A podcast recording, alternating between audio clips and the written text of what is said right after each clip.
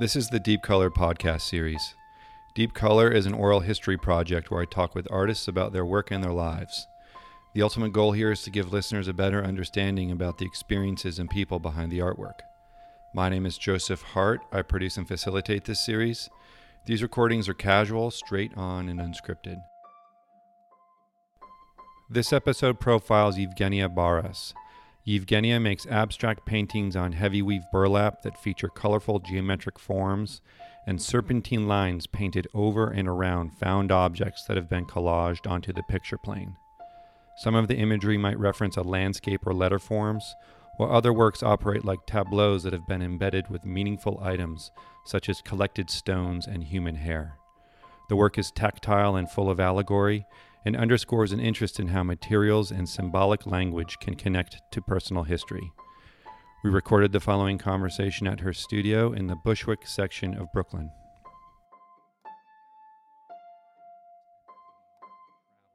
I'm always excited to. I'm not a great reader myself, and I'm trying to be better. And I'm always asking artists what they're reading or what what they think other artists should read. So, is there anything on on just right out of the gates? Is there anything like can you give me a quick list of the things you're reading or something I should read? Okay, so um, I come from a family of readers, and I want to be a better reader. And it's like a project I've put aside in a way because I've had to prioritize putting all my energies into painting. So I, I'm reading a little bit, a little bit, but now that I'm going to a residency, I'm packing books with me. Uh huh. So I am reading Paul Celan, who is a poet Okay. but also in this book so it's a poetry written post world war ii kind of um, a poetic way to speak about tragedy Okay. um, very concise very edited but each line really causes emotions Right. But also in the particular book that I'm reading, I have a few of his books. I am reading his speeches for when he would receive honors, Oh, okay. and they're like s- small human lessons. Yeah, of course. Okay, so he's great, but heavy. Okay. Probably like everything I'm going to say. No, that's fine. That's fine. Um, I am reading Isaac Babel, who is a Russian um, writer, short stories about um, just like daily life in Odessa, jokes. Um, I am uh, reading Toni Morrison. Oh, that's the other thing. Like my sister's high school books are on the shelf Okay. in my parents' house, Yeah. and I feel like some of them I've never read, and they're so important. Right. Um, so I went through that shelf and kind of picked out. I find myself doing that too uh, when I visit my parents. There's like all these books that I didn't read when I was supposed to. So when I'm there, I'm like, oh, I need to flip through this. So that's, I think, a common Yeah, it's never too. for I the mean, thinking person to go back and, and look at the things that we were supposed to read when we were younger, maybe. Yeah, Uh-huh. I mean, maybe I was messing around in high school, Or you just didn't care at that point, which I, you know, we're we're distracted by certain things when we're younger. But So one Yeah. thing I was going to say is that there was this woman on NPR the other week talking about how she keeps a list of what she reads, and she called that project something, and I don't remember the Okay. name, but I want to start doing that. Okay. Like, I would like to keep it like as a diary of Right. just you know the name of the book and a few notes and so on. that's smart. Um, why don't I quickly try and describe what I'm what I'm seeing in here? okay, Um, I would identify you as a painter. Are you comfortable with that term? totally. Okay. And uh, we're in your studio, and you were just describing before I hit record that you're about to disassemble in here because you're going on residency and you have to move studios. But you have um, a few tables with oil paint and some tools of the trade. You've got palette knives and brushes and, uh, um, you know, oil the tubes of oil paint all laid out, and it looks like they're kind of in the spectrum order uh, which is uh, you know a smart system in terms of uh, trying to find the, the right color at the right time. You know, my my paint is just in a box and I have to sift and find, you know, not smart. So I just learned something that I probably already knew, but I've neglected to do. So it's nice to see that organization there. Um, you've got a, a few storage racks with uh, uh, a lot of paintings stacked up. Maybe those are getting ready to to leave since you've got to pack out, but they're, you know, it's like this totem of uh, probably over a hundred paintings. Um, and then in this back corner, there's a bookshelf with some books, um, and another storage rack that's looking like it, stuff just got removed. And then beneath that, it looks like um, fabrics and um, old pieces of clothing. Uh, I want to, I want, I want to sort of think that maybe that's material that you use in the paintings because there is some, some, there's more than just paint in your paintings, and we'll get to that. And then on the wall, you have. I'm going to say this is all finished work. I, I, it doesn't look like anything in here is in progress at the moment. Is that accurate? It's accurate. Okay. And, um, you know, maybe we could talk about the start of, for your paintings.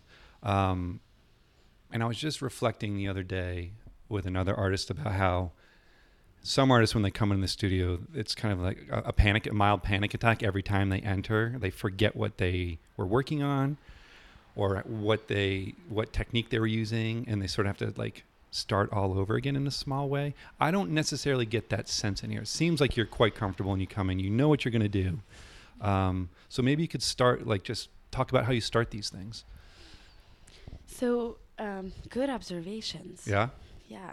thank you Um, I start them in a variety of ways, and I start many at the same time. okay So, um, for example, some I will start by collaging fabrics. Some I will start by creating borders with pieces of wood.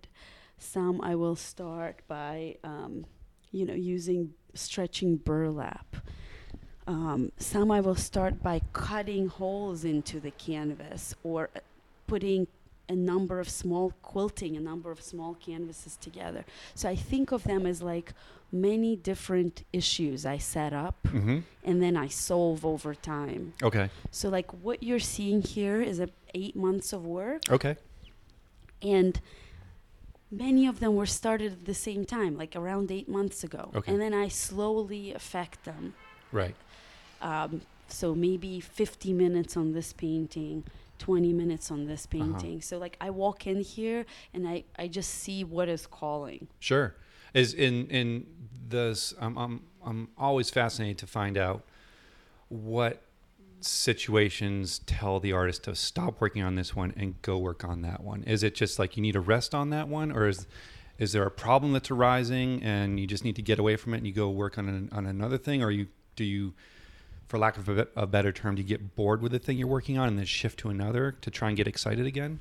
Yeah, I think boredom can be a, Yeah. a real, like the one you're looking at is actually not resolved and bores me. Okay.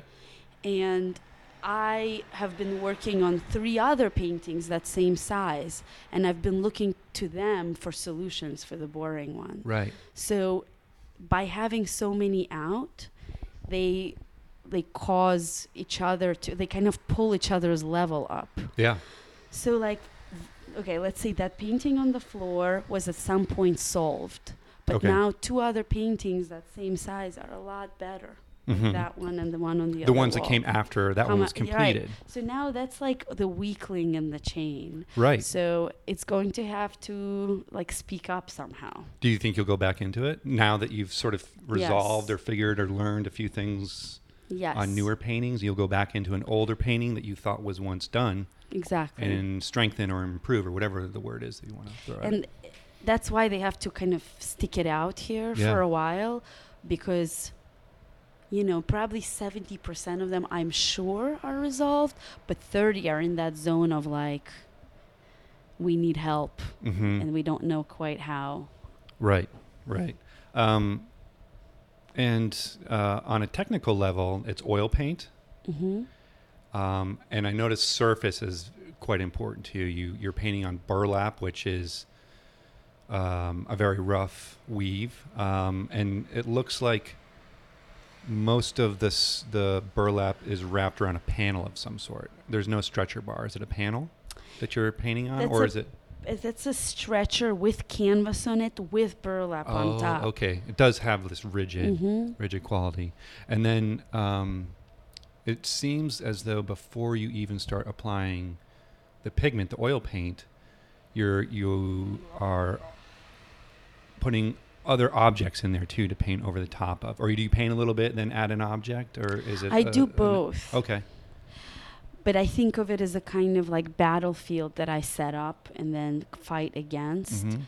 and uh, and I like for it to vary in the w- you know sometimes again it's like a framework sometimes pieces of wood are in the middle of the canvas and I have to think like well what do you do with that Yeah, like it's right I, in the middle. I like I just that's ways to mess with my own understanding of the plane hmm Is is is adding these almost? They're almost like obs- physical obstacles in the painting. Is that? Are you Mhm. setting up a little course for yourself to sort of try and figure out? yeah Oh, interesting Yeah. strategy there. Yeah, Uh, well, you know, people challenge themselves. Like, it's it's such a teaching tool to say, hey, like, you know, use your left hand or your right foot, Yeah. or like put your painting on the floor so you don't fully see it. yeah. Well, th- this is just one of the ways for myself to not run the same course over yeah. and over yeah. again. I identify. I have friends that define those as studio games, and um, and I don't know if that does does honors it or or justifies it because those games are incredibly important sometimes, and I think games is maybe maybe cheapens it in a way. Um, but all those sorts of things that we we learn usually in a you know a formal art learning situation, you know, the draw with your eyes closed, the use your weak hand. I think those play play a huge role af- after the classroom um, and in the artist studio. So it's nice to hear that you use some of these tactics and strategies as well. But it works for me also because I like a rough surface. Mhm. Like the rougher, the better. Like I cannot paint on a smooth surface. I mean, I try. Have you ever uh, tried to unpack that? Why? Why you don't like a smooth surface? Um, maybe Is it too easy? it's. Yeah, it, maybe, but it, but I think I like history, Okay. you know, and, and that that shows in the work. Like a built-up working history. yeah, and like history? people's histories Okay. and world history and. Mhm. So to me, that like that layering Yes, okay. mimics it. Right.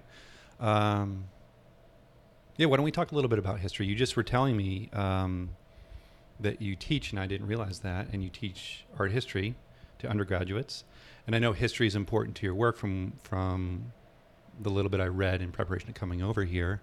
Um, and symbolism and allegory and um, word shapes. I guess I'm starting to get into the content of the work here, sort of the things that I'm thinking about while I look at it in. I mean, this one's got architecture in it. I read those as sort of buildings. There's landscape elements. Um, there's just more sort of abstract shape play. Um, structure seems important, like visual structure Mm-hmm. seems important. I'm thinking about this um, structure with this one right here in terms of how you're you, you've applied a grid to the dimension that you're working on and filling in the areas of that grid. Um, there's there's some like geometry involved in your work, um, and then that geometry is broken up with more like sort of organic shapes. So there's a nice balance there between hard lines and curved lines. Um, and even the application of paint sort of interrupts um, more graphic areas with more painterly areas, or even the the contour of the surface that you're working on. Some of these are not rectangles or squares; they're L shapes, or um, you know, have weird kinks in them and and things like that. So, um, are would you co-sign on that list of observations? Yeah. Um, what would you add to it or take away? Well, I can talk a little bit about letters, for Okay, example. yeah. Because that's a recent, more recent addition. Okay. Like I've, I've, I've always been interested in language and in writing, but Mhm. post my last solo show, I, I consciously wanted letters from numerous languages that I speak to enter the work.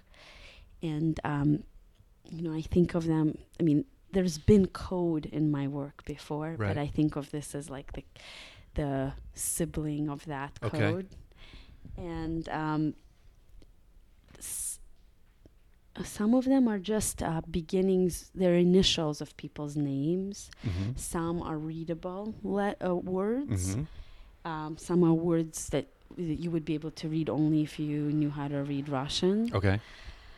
Um, How many languages do you speak? I speak two fluently, and then I um, read and write in two other languages or So we've got English, Russian. Russian. I studied French for a very French. long time Okay. and Hebrew, Okay. Cool. but not fluent in French or Hebrew Okay. by far. Okay. Um, But I like this idea of code and the the letter as the letter forms or the type connected to this code. Um, but also maybe um, knowing that it can't be read, but still, you know, finding it important to embed it in the work. So Mhm. it's a little bit unavailable, and I'm aware, right. um, and I'm okay with that. Yeah, it sort of connects to what we were saying earlier. Uh, again, before we hit record, but like you want to you want to keep some of this to yourself. You know, there's some secrets that you don't necessarily want the viewer to know about, and um, you know, maybe it's just connected to like you know the importance of mystery in this type of art making. You know, it's it's not. s- representationally specific um, and we bring our own experience and baggage and, and we create our own logic for it as the viewer um, Yeah, I think that not over explaining. yeah I mean, there's so much exposure of the work these days that, like, something has to be kept in the heart. sure Um, and I've been thinking a lot about like that question of you know what influences you, what do you look at, and how I've been to numerous lectures where the speaker will refuse to give that answer. hmm why do you think I'm- that is I think for the same reason. It's Mhm. like it's, there's uh, so many things are public now. right I don't refuse to give that answer, especially to students. Right. But it was, I, mean, I just attended something where I saw the person like cut off that question. no i'm not talking about that Yeah, that's like you- fair and i think that's you should that's uh, know because that's like that person's mining ground. Yeah. you know. yeah and also uh, there might be some like um some like that's sacred territory and um I wonder if it's all, all like it's an ownership thing too. Like, no, I don't want to share my influences because I don't want you to use them, and and they're mine. There's, so there's a little bit of like bear hugging of ideas, and I think that's okay in art Yeah. for sure. Um, I wonder if you know, you know, getting back into the process stuff, you know, uh, and and I think this is something I read with the the objects that you're uh, collaging into the canvases to to paint over. Um, I wonder where you're finding these objects or what you're looking for in these objects, and um, if these objects can play a role in the sort of code that you're talking about here. There are um, two things I'm thinking about. One, whether the object can go through an interesting enough transformation, like whether the object in the process of painting can become not itself Mm-hmm. or not as it was born. Mm-hmm. And two, yeah, I look for, you know, like there are paintings with little stones that I found in a particular creek. Okay. There are uh, my grandmother's dress is uh, embedded into one of these paintings. It's Oh, wow. around the corner. You're not seeing it, but I'll show it to Yes, you yes. once we're done. And the, the um, she she wears this kind of velvet house robe, and I took one of them and collaged it into um, into the painting. So it, it's not something I would like indicate in the title Right. but I think that um, it's a kind of talisman. Like I, when I talk about mum- the mummification process in class and how you know parts of Book of the Dead would be wrapped into the mummy, or you know pieces of jewelry. Um, that's Yeah. like like I'm wrapping all of that into the painting, and it's the soup ingredients of which you might not know. Yeah, that's beautiful. yeah, it sounds like these are personal objects. Your grandmother's dress, some stones you found in a creek. So there's a there's there's you in these, hmm and um, I don't know. It's pretty generous of you to share. I mean, I don't know if that was part of the mystery of these things, but you know, as a as a casual viewer, that's you know seen your work before, and I'm seeing a bunch of it now. Like um, I would not have known that if unless you shared that with you. So thanks. Um, it's funny. I was just talking about mummification with my one of my kids recently, and we were talking about how they um, remove the brain from the skull cavity through the nose with a big hook, and and my daughter refused to believe that that's, that a brain could fit out your nose.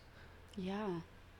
Kind of a gross little you little know, side every note there, student remembers that. Like Yeah. whether they had extensive experience with Egyptology or not, Mhm. they remember that fact. i remember it. i mean, it was so fucking disgusting. yeah, it is.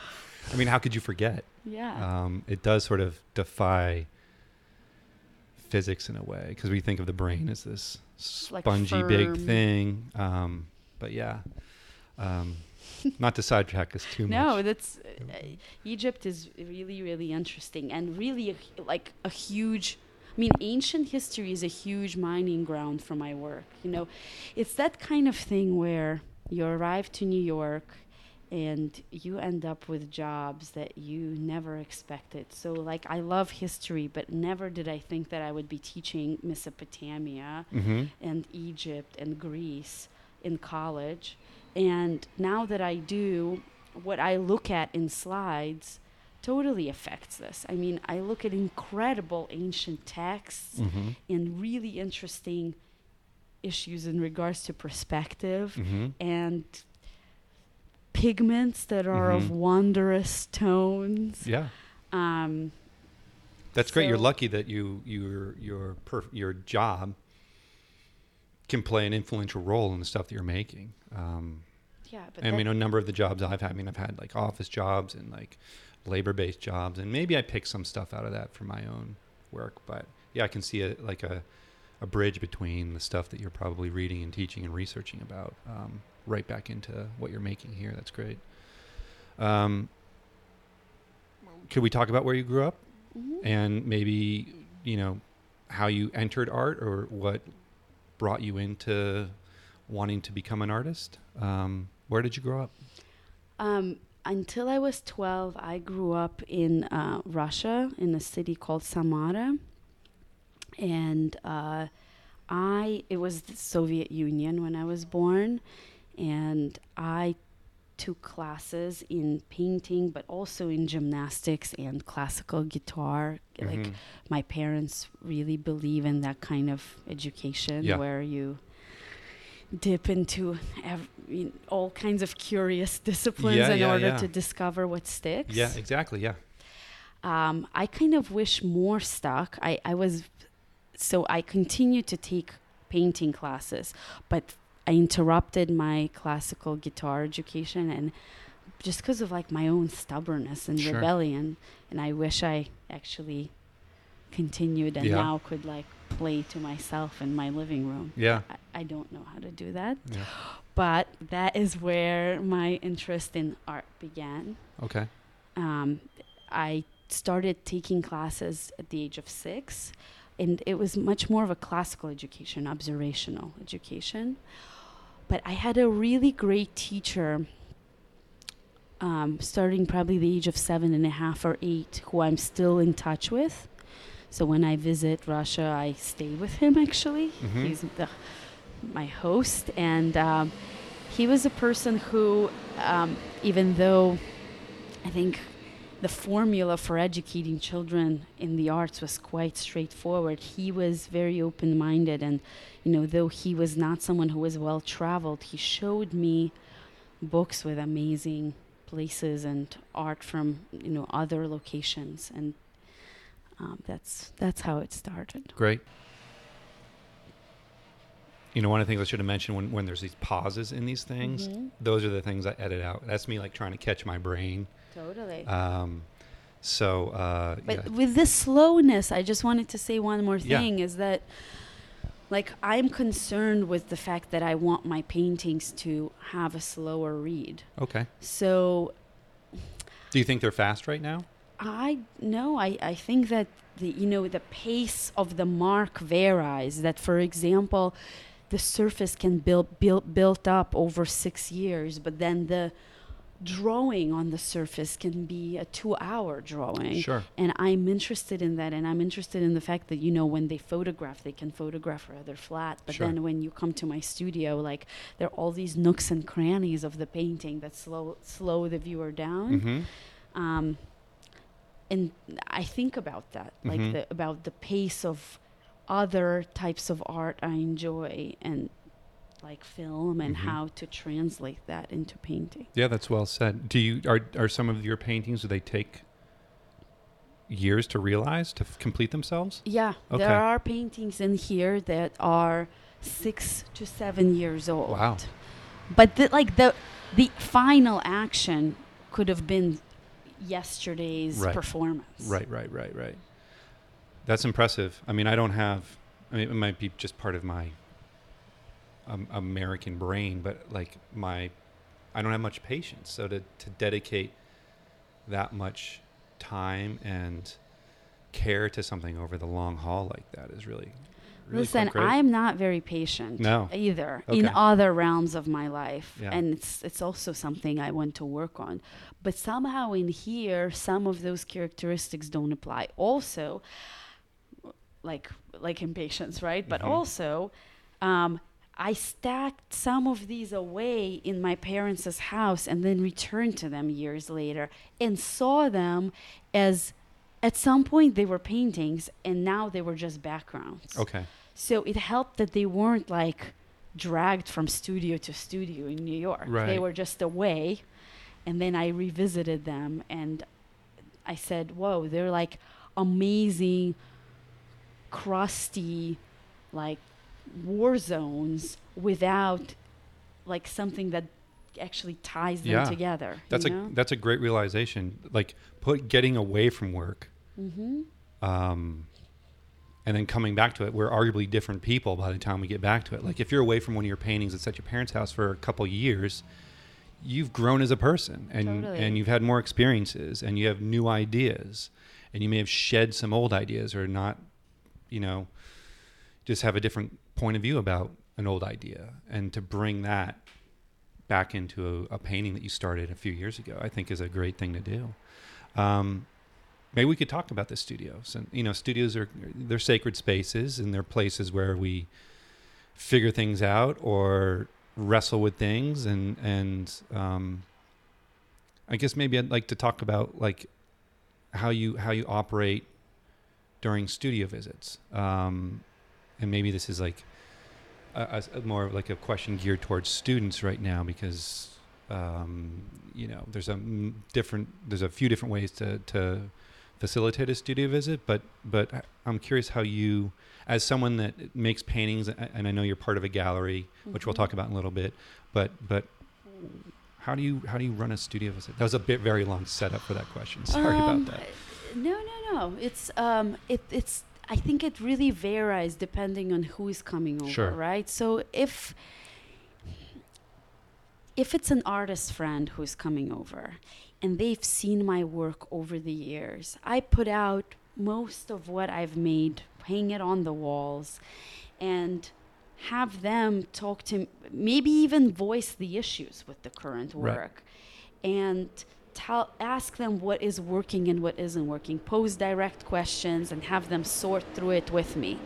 And i have a few friends like i think those friendships are very important who have watched you over the years. Yeah they know the work. They know the work. You know, you were always concerned with blah, blah, blah, and, you know, now it's absent here, Mhm. or this symbol keeps on returning.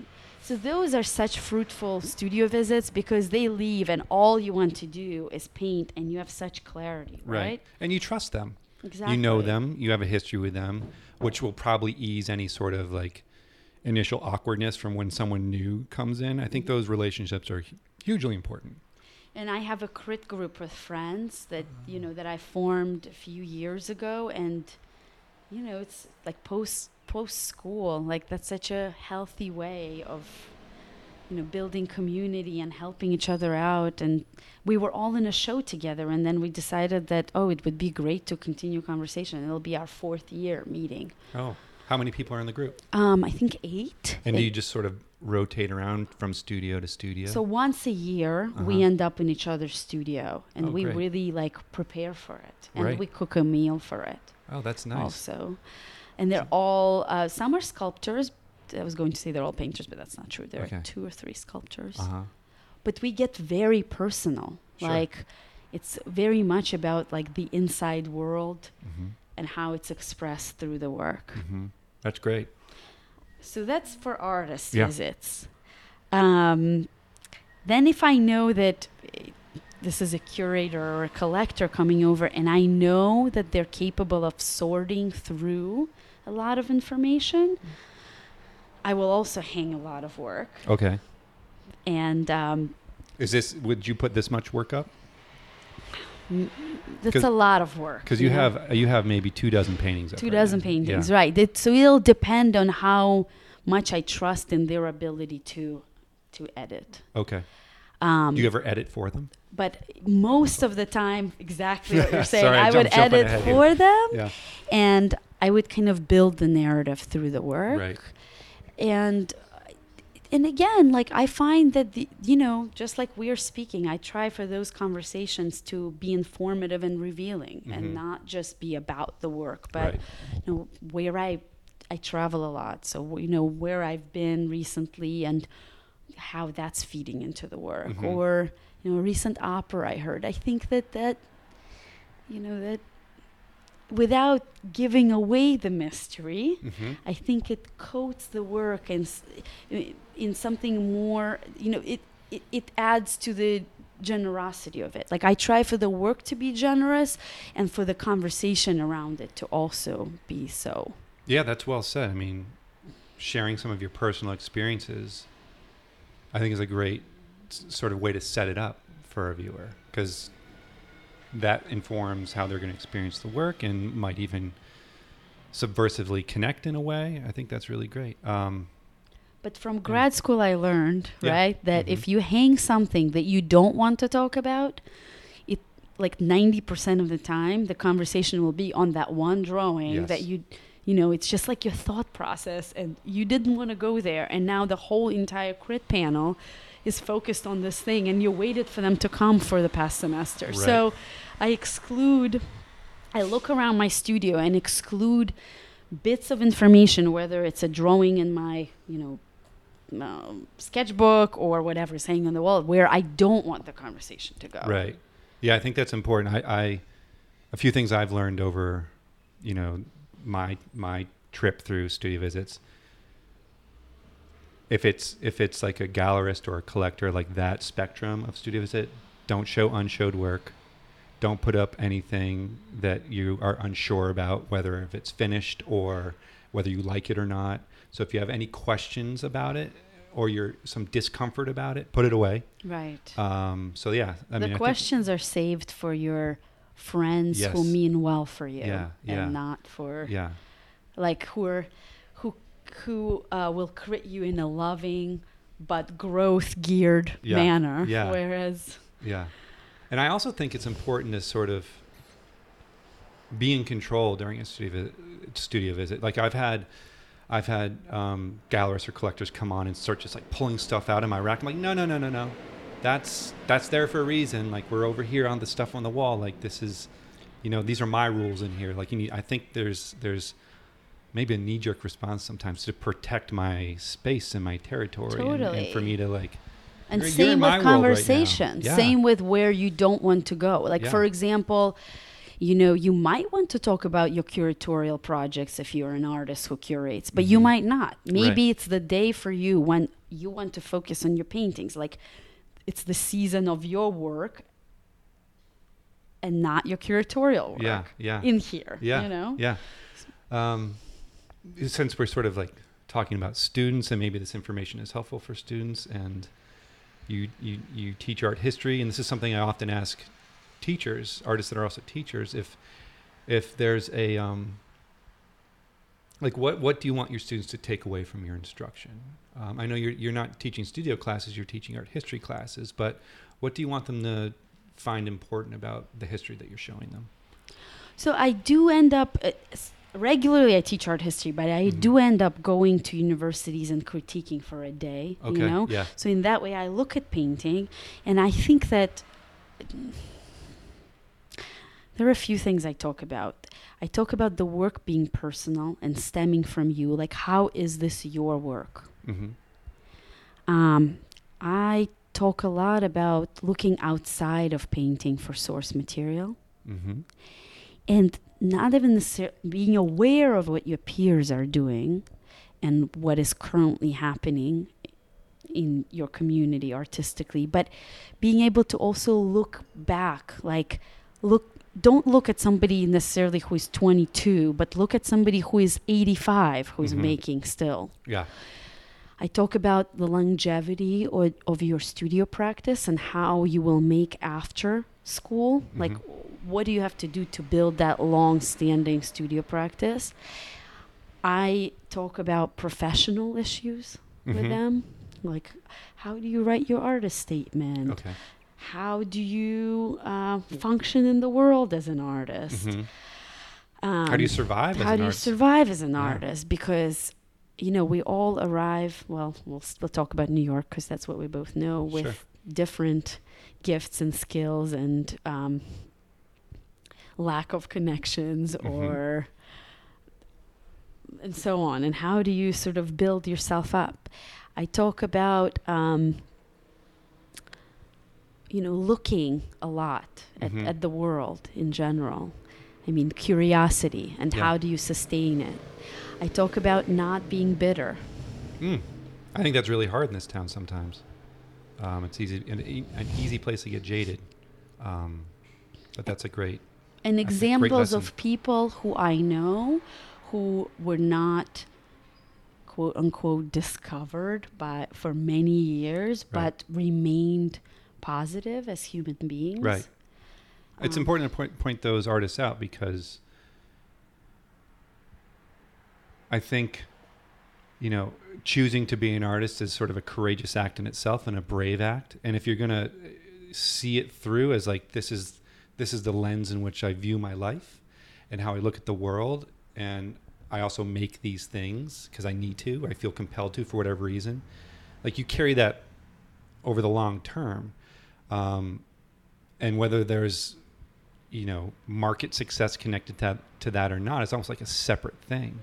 And it Mhm. sounds like you're more interested in the in in the in the artist that that wants wants to to like walk this journey with their life, as opposed to like how can I how can I get into the Whitney Biennial? You know that Like sort of tomorrow. yeah, like that sort of like sprint mentality versus marathon mentality. Um, Well, and that has to do with the fact that I studio visit, or again, there's seasons of this. I don't currently studio visit as much as I used to, but being in studios with many different kinds of artists of all different ages and listening to their stories, like those are life lessons, Sure. right? And that short path you're talking about, like. I'm I think I'm rarely in studios of those people, but Yeah. that really doesn't interest me. yeah, and I also think that they're the minority, but they get talked about the most because they're making a gazillion bucks or in this show or in that show. But but there's But it- more of us than them. Right, and the, who you immediately surround yourself with, like the, that's that's your model, Sure. and that's your like healthy ecosystem. Yeah. and I, yeah, the other model doesn't sound that that healthy to me. No, that's well said, and thanks for being open about it. I mean, that's sort of unromantic, unsexy stuff to talk about, but I, I like I like going there sometimes. I think this it's helpful for for us to hear these points of view. Um, you are a founding member of a gallery. It's an artist-run gallery, Regina Rex. Um, can you talk about how that came to be and you, and your role in it and um, any exchanges between being a painter and being a gallerist and how they sort of help or hurt each other? Can um, can you talk about that? Um, the gallery um, happened because I mean, when I have to summarize it into a sentence, it had to do with the fact that I wanted a community in New York and Mhm. I didn't have one. I arrived here not knowing artists. Mm-hmm. I came from the Art Institute of Chicago. That's where I went Yeah. to grad school.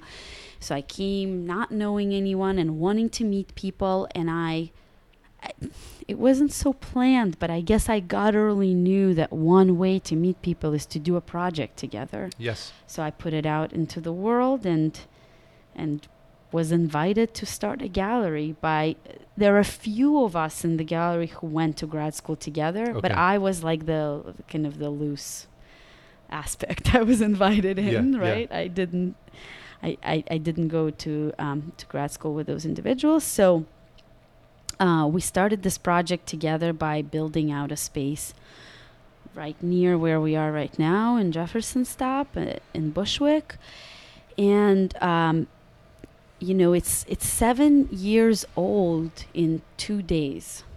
Wow. So Congratulations. thank you. Uh, as in our first show, we met we met around May first, but we opened our first show around June first. And um, it's been such an incredible journey. I mean, I kind of can't imagine my New York life without it. Right. Um, both because of the friendships that I made with the people with whom I run the gallery and the friendships I built by exhibiting people or studio visiting people. Mhm. Like, my community are those people who I, you know, reached out to and said, you know, I'm really interested in your work. Can I come by? And then somehow we ended up working together. Um, I learned so much about being an artist through that. Again, by hearing their stories and like it was my second and third and fourth grad school. Right. Um, I learned a lot about what I'm interested in seeing next to what. Mm-hmm. Um, From like a cu- curatorial, curatorial point of view. point of Yep. view. Mhm. Um, and from the beginning, I thought about it kind of like um, curating a really good dinner party. Like, who do you want to have around you, and who are you interested in introducing to who? Right. Like, seeing those people in the room together, you know, is, is, is, and their work. Right. It's like everybody's hanging out. You That's know? a great metaphor. The dinner party So it's it's not like I studied the curatorial science, right? It's that I learned about it just by doing Mhm. and by fine tuning that skill. Um, and by showing work that's not like your own work at all right. and learning about it.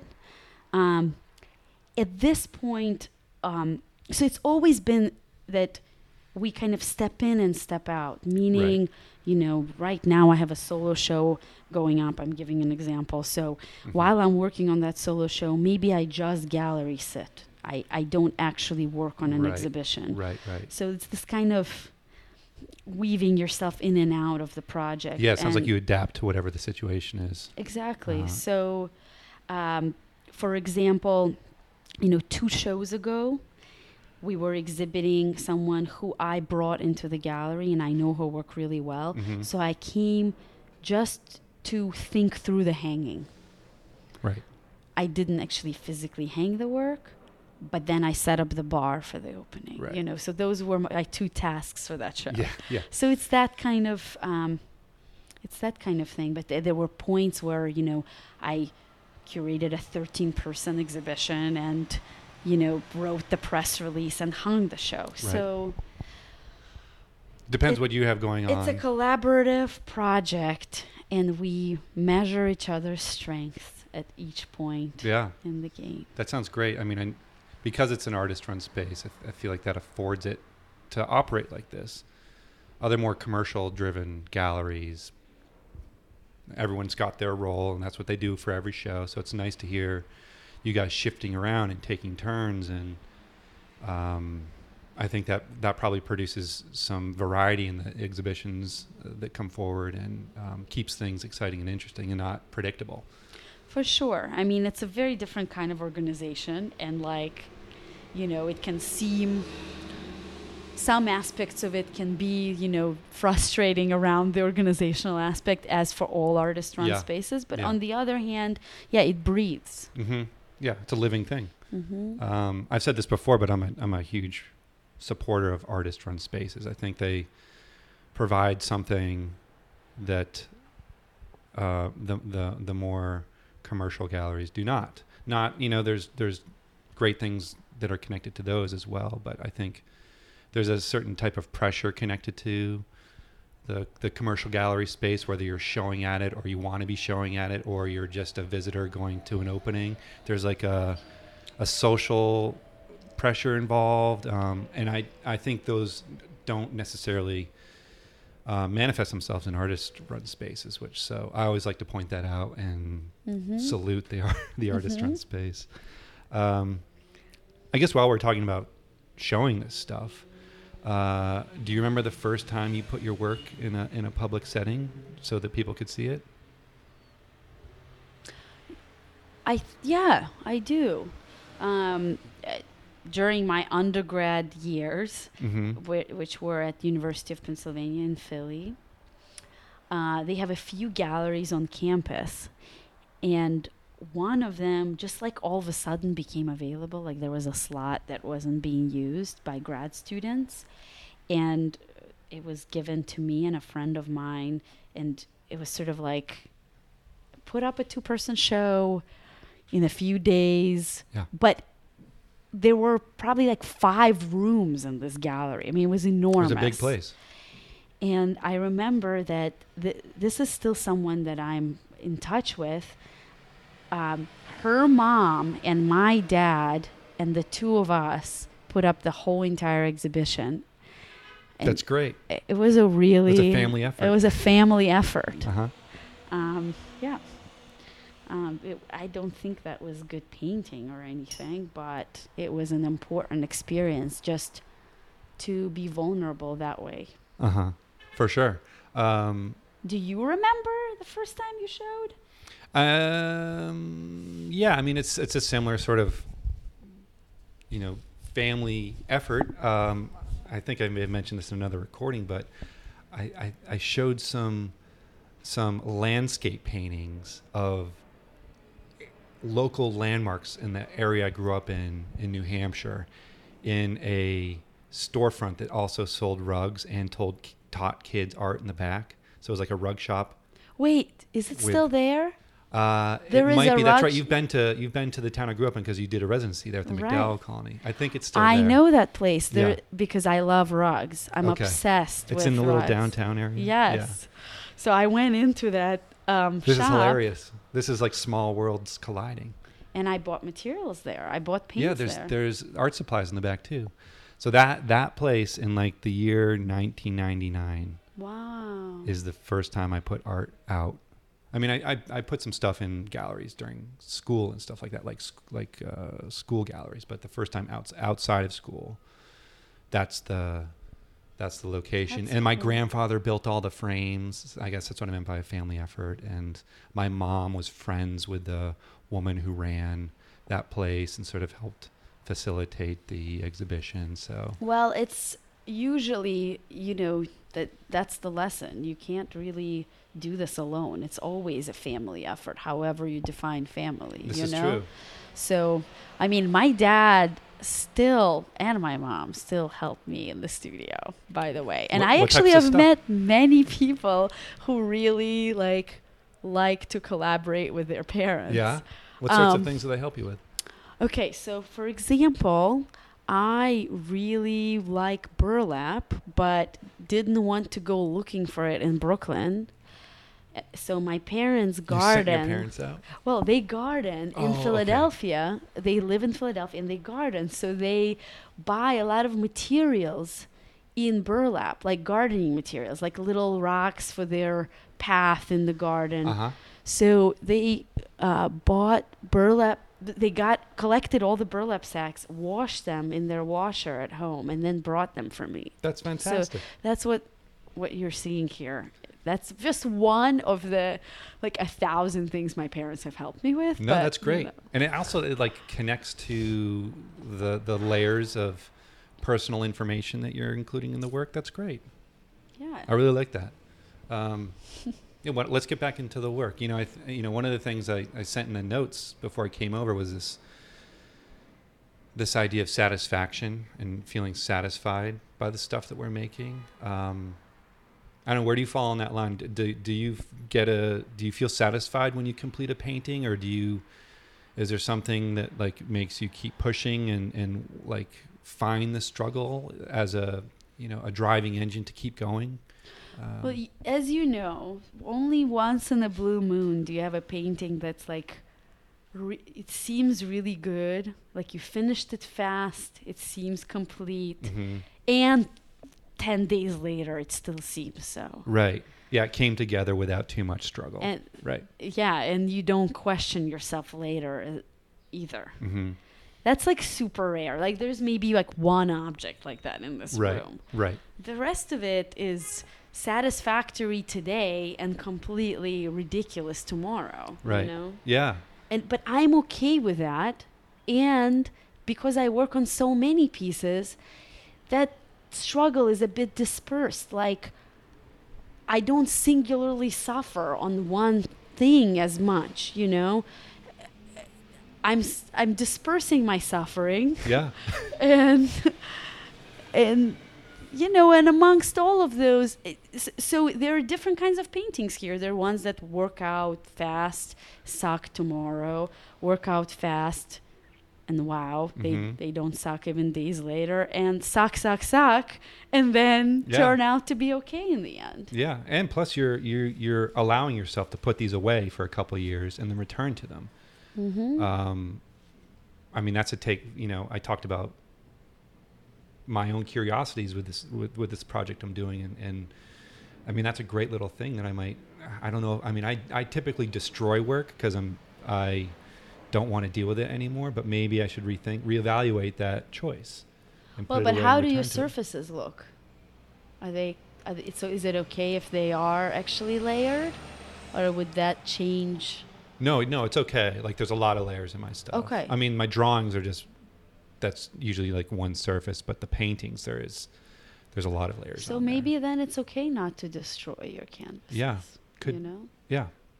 Another uh, like I guess connecting back to satisfaction and reevaluating. But yeah, that's uh Which is I'm not satisfied with a lot of my work. Um, and like you, um, I got to make 20 things to get one that feels okay. Um, and I typically destroy the other 19.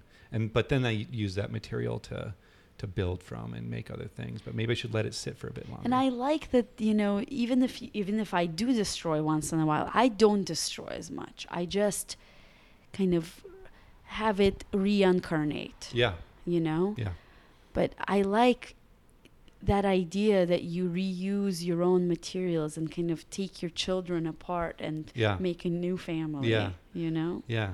Or you know, just yeah, disassembling to rebuild again. I think that's like something we learn to do when we're children, right? Like you build something out of blocks or whatever the material is in front of you, and then you knock it down and start all over again. I mean, I think in a lot of ways, I'm still doing that. Um, it's sort of like a a human response to whatever it is in front of us. I've been thinking about that a lot, like how much more I think about childhood as time passes. hmm I, I guess I talk a lot to adults, but they never warned me.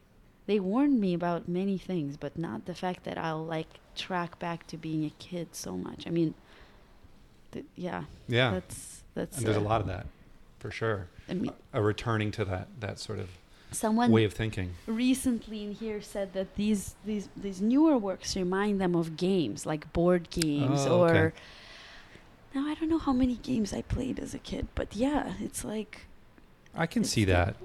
Did that? Were, were you accepting of that yeah i think that that's an interesting that's an interesting Interpretation. up interpretation Do you ever get feedback that you really disagree with or are offended by? I mean, because I, I guess Yes. yeah. totally i actually remember an adjective that was used during a grad critique that I was very offended by in the moment. I actually didn't know what the word meant, and then I went and looked it up, hmm and it was dingy. Someone Dingy.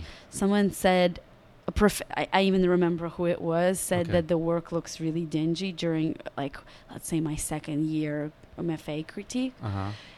But you know, it's like so later on, of course, like I am.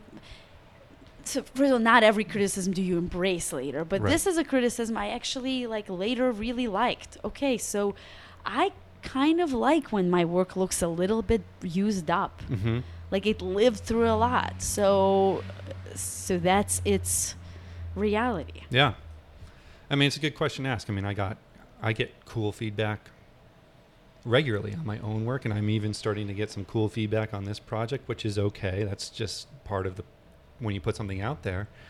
Um, I don't know that I've been offended or too terribly upset, but like getting harsh words sometimes can there's good that can come from that. or not you know studio visits where there isn't enough feedback I- i had one like that recently where that maybe didn't i don't know if the word of is offend but it's like why did it why does the work cause silence i mean it's a question Mm-hmm. like i think that That's that an can interesting be question. that can be really Someone said, "Why does your why does the work?" no they were just very stoic Oh, in the oh, oh, studio they like there wasn't enough uh, emotion Right. either in either way Okay. you know that i was observing uh, somebody who wasn't asking enough questions and that Mhm. made me I, I noticed it made me really uncomfortable Yeah. like what this doesn't make you feel in any way yeah. at all No, I, I get that for sure. Yeah, you want some sort of response, Yeah. right? Whether it be good or bad, but not nothing. exactly Um, exactly what what about unrealized projects? Is there anything on that list? You're, you're going to a residency soon. That's a pretty exciting thing to, to that's coming up. Um, do you have any? I mean, goals are sometimes slippery, or it's. Pr- I I often find myself not wanting to voice my goals because then I have to live up to them. So I keep them in. You know, that's part of my mystery. mm-hmm. Um, so I understand if you don't want to go there, but is, are there any projects that you hope to realize in the in the near or far future um for well your paintings? for my paintings okay because i was going to say like i want to learn some other languages Or non? It could be not your paintings too. Yeah. and so there are anything. many places in the world i really want to see like badly like what, like what are the there are like first few that come to mind? like there are a few places in africa i want to see because i've only seen morocco and egypt Okay. but i've never seen any other parts of africa Can you think of any countries you want to um, visit? Senegal, I want to visit, for example. Kenya, I'd love to visit. Um, also, um, oh my gosh, there's so many countries in the Middle East.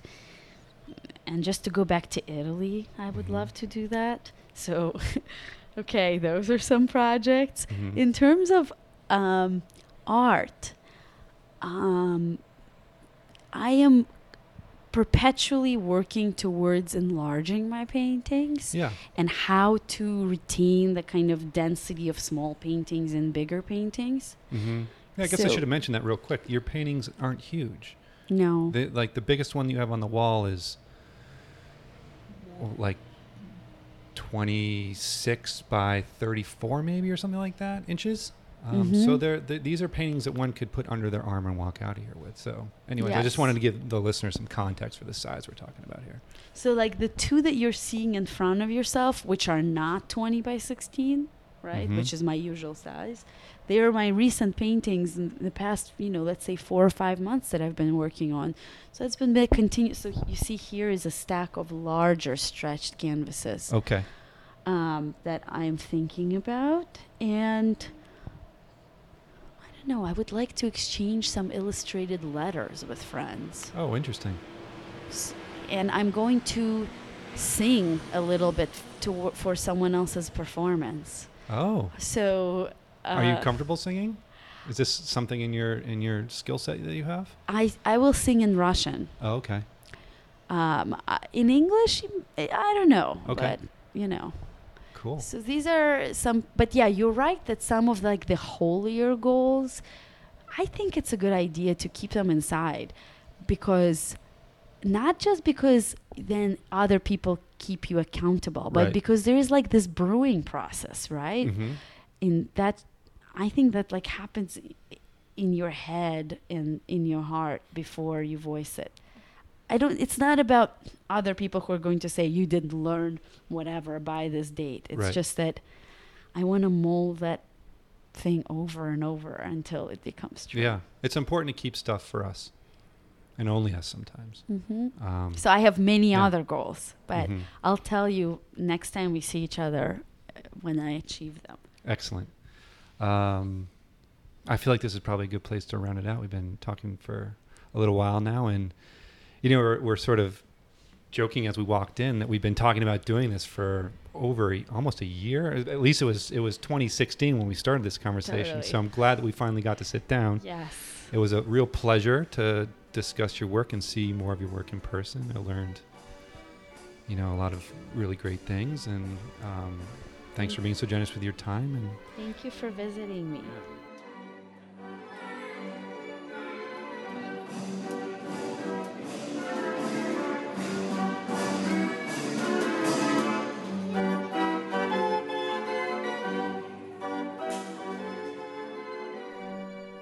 And we've made it to the end.